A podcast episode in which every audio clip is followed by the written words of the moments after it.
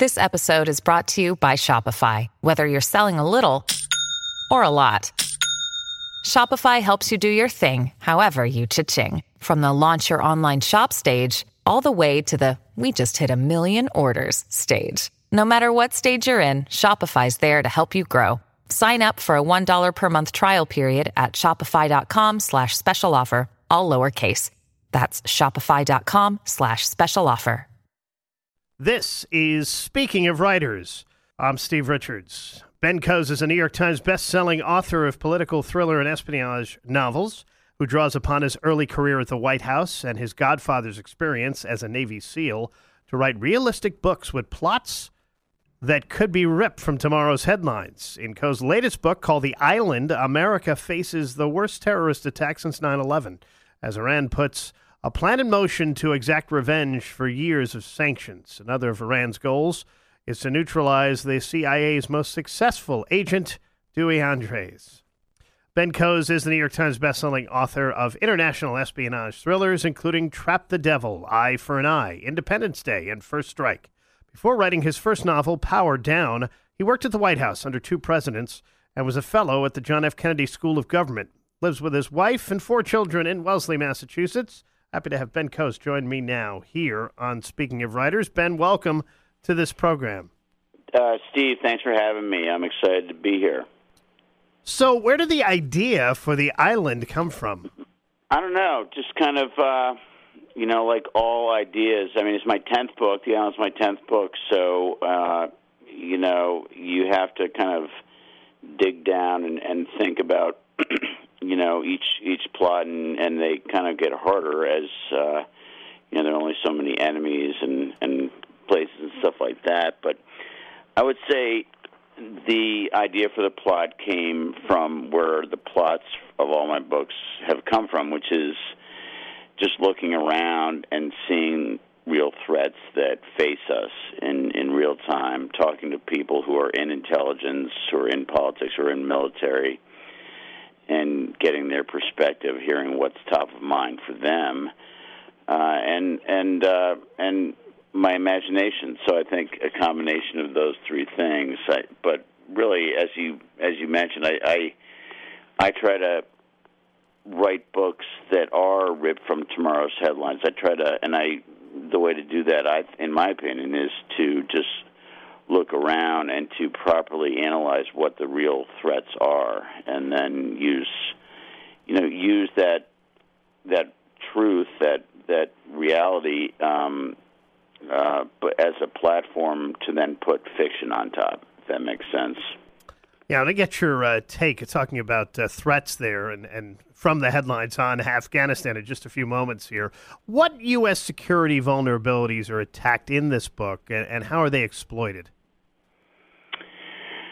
There are two prim- primary uh, ways that Hezbollah in this book, Iran attacks America and, and vulnerabilities that they exploit. The first is New York City, the fact that it is essentially an island, hence why it's called the island. There are only four tunnels going into and out of New York City if you don't include things like subways and utility tunnels. Um, so it is, in a way, targetable, if that makes sense. It's also right on the you know, right on the ocean, um, or close to the ocean, right on the eastern seaboard. But the main one I wanted to write about is is just the, the simple truth of the fact that um, I think that a well planned operation could really do a lot of damage on uh, on New York City, on Manhattan specifically, due to its essentially geographic vulnerability. And then the other part of the book that I write about that I have wanted to write about for some time. It's just been hard to try to figure out how to lay it out into a a uh, an exciting plot. Is is the Federal Reserve? The Federal Reserve manages around uh, five trillion dollars, and approximately, and of that amount believe it or not, less than five percent is in cash. So the rest of it is is you know, in a digital format, digital checks and balances, balance sheet. And you know, the the Fed is what undergirds our economy, our government. Uh, it is the vehicle through which banks receive money uh, when they need it, um, borrowing money from the Fed. Same with other governments. And you know, I have long thought, and I believe and still think, and, and in fact, I'm increasingly concerned about about the fact that 95% of uh, and again that's an approximate approximation, but of of our wealth, our liquidity at the Fed is in is in a digital format, and when you when you see the types of events that have occurred in the past uh, few years and the growing prevalence of cyber terrorism, cyber hack, you know, hacking, um, uh, and just cyber warfare generally, and you and you look at state sponsors of cyber terrorism as well as private entities. You know, it's happening more and more. You know, they shut down um, the pipeline earlier this year. I mean, and and there are just hundred attempts and um, it's so I write about the Fed, and I think I figured out a way to make it fun and interesting. It's not it's not necessarily simple if you think about it. Trying to make the Fed and the vulnerability interesting, but I think I made it very compelling. And so far, the um, my readers uh, have loved that that part of it, and uh, I think it's it's pretty innovative, and I think it's but I don't know if it's the first time it's ever been written about in such a manner, a fictitious manner. Um, but I think I pulled it off. I think I made it interesting, and I think it's even a little bit educational. I definitely took some poetic license, though, Steve, mm-hmm. um, because it's actually very opaque. It's very hard to um, know exactly how that system, it's called FedWire, how it works, who manages it, etc. So those are the two big things. Chatting with Ben Coes here on Speaking of Writers. His new book is The Island No Bridges, No Tunnels, No Escape. A look at how terrorists could exploit U.S. targets. Latest international thriller from Coes. Um, the character Dewey Andreas, CIA's most successful agent. Ben, how did you create Dewey? Well, that's a great question. Um, I, you know, after working in politics and government, I went into the private sector for a number of years, worked in private equity, and wanted to write. Um, always wanted to write a book. I went to Columbia, New York City, and uh, and I always thought I was an English major. I always wanted to write a book, and I got off into my career and and built a family, stuff like that. And I would always tell myself, I'm going to write a book, going to write a book, and I never did it. And I woke up one day, and and my wife, I said, exactly that to my wife, and she said, "Well, get up and start writing." And and I, and so I did, and I literally, probably because I spent a lot of time in the oil industry, um, the energy industry, I pictured a guy on an offshore oil platform, and I just started describing this guy on an offshore oil platform. I didn't even know, if, Steve, if it was going to be a thriller or not. I called him Dewey, and it turned into a thrill, and that turned into the opening scene in my first book, Power Down. And uh, and that's so he came from I don't know where he came from, but he just popped up that day, and he is a little bit like almost like an alter ego. He's he probably represents what I if I was going to be uh, a hero, so to speak, or uh, you know an operator, how you know how I am, and I think it's the tenth book with with him in it, and I think readers really have come to know him and really like like him a lot. I think he's you know he's very tough and everything like that, but he's not superhuman. He's got flaws. He's relatable, and I think people like that about him. And now with the island, it's it is my tenth book. All my books are can be read as standalones uh, and I try to I work hard to to you know give background to the reader on on Dewey's background, um, on his backstory, on what got him there in unique ways each book. So you if the island is your first time reading a Ben Coes book, you're going to understand Dewey and understand the backstory a little bit, and hopefully, if you like it, you'll buy the other books.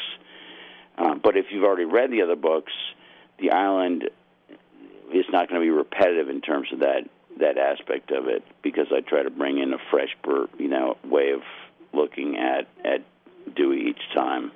Ben, for first time readers, which of your books should they start with? I would start with this one. It's out there now, and it's very topical. I'd start with the island, and um, I think it.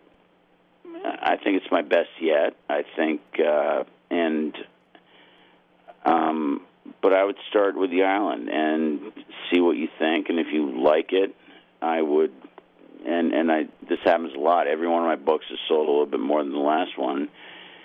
Uh, and what happens is every book there's going to be these new readers and then they say wow i didn't i've never read a ben coes before i'm going to go back and read the other ones and that's great um, so i would start with the island and then the series does work in order i do think it there's probably an incremental level of satisfaction in going from beginning to end but I would start with the island. It's available in every format, as you can imagine, out mm-hmm. there: ebook, Kindle, Nook, iBooks, um, Audible and uh, audio CD, and and uh, you know the the audiobook is great. The narrator is terrific, and then of course hardcover, and it's available everywhere. And I always encourage people to go to a local bookstore and and buy it. And if they don't happen to have it, because as you can imagine, local bookstores can't always get every single book that comes out. They should have but if they don't, then ask them to order it. And I always think it's important to support local bookstores. But if you don't want to do that, just go to Amazon or Barnes and Noble uh, or any other kind of online form, and, and and you can buy it. I think Costco usually has my books, and yeah, I'd start with the Island. And I always, Steve, I always encourage people to buy at least ten copies in case they lose one. sure, yes. Did you always know, Ben, that you were a pretty good storyteller? Uh, yeah, I, d- I did. I did. I uh, I mean, not when I was like three. Um, at that point, I was uh, focused on getting my diapers. but I accomplished that. I was out of them by the time I was eight. Uh, no, I'm just kidding. Um, no, the uh, what I'll tell you what happened. I grew up in um, in Connecticut, and my grandmother was always encouraging me to write, and she had been uh, she lived in Stamford and she was the first female president of a big advertising firm in New York City, Young and Rubicam, and uh, so she always encouraged me to write. Always encouraged me to write. So I was in seventh grade. I wrote this short story, and she entered it into a contest for something I'm not sure it still exists, but it was called something like the New York Festival of the Arts we went to it. and It's you know big huge crowd, and there were and and they had different categories of contests, and you got like money if you if, if you won, but there were a lot of you know tons of entries, and so she entered it, and in the adult fiction uh, category, and so we were there, and then and they went to announce, and the winner first prize in the adult fiction category is Ben Coes, and I was like, oh my God. And everybody started clapping. So I walked up. The person who was giving out the award said, oh, are you picking this up for your father?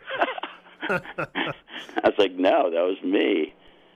And uh, anyway, I think that was probably the first time where I was like, wow, I guess maybe people like what, know, like how I, I, I, I write, I put words down. And, uh, yeah, I've always I, I've I don't know what it is, but if I'm I think I'm good at getting people to just keep flipping the pages and making them want to uh, continue the, to turn the pages. And when people say that that's how it feels when you read one of my books, to me that's the greatest compliment. Want to ask you about what's been dominating the headlines for the last week or so Afghanistan right. and the withdrawal from Afghanistan affecting U.S. security. uh, and in the region. Uh, how concerned are you? Well, I, I think that we are a lot less safe as a country today than we were a week ago. I think it was a not only was it badly done, I think everyone you know acknowledges that. I you know I I think it was a mistake to get out of there. I mean, I was against that war. I was against Iraq as well. Um, the reality, though, is that the Afghan war had ended, um, and we had 2,500 troops there supporting the Afghan military and helping to keep the country stable. And there was relative stability between the Afghan government, with our support and backing, and the Taliban.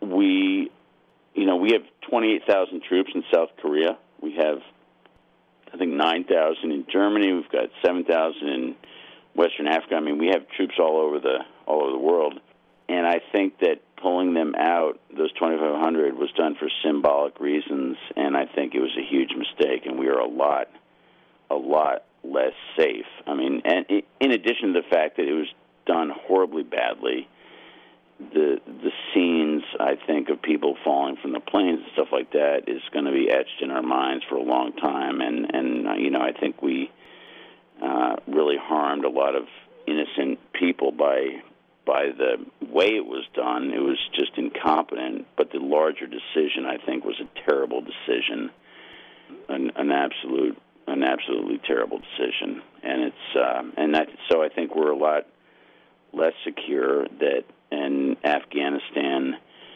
uh, will most likely become a you know another training and recruitment and breeding ground for uh, for terrorism will be brought on the west and on onto our shores. I hope I'm wrong, Steve, but you know I think that's that's what has been set up, and it's it's it's too bad. He's Ben Coes. The uh, new book out now is called The Island No Bridges, No Tunnels, No Escape. Ben, thank you so much for joining me. Steve, thanks for having me. And this is Speaking of Writers.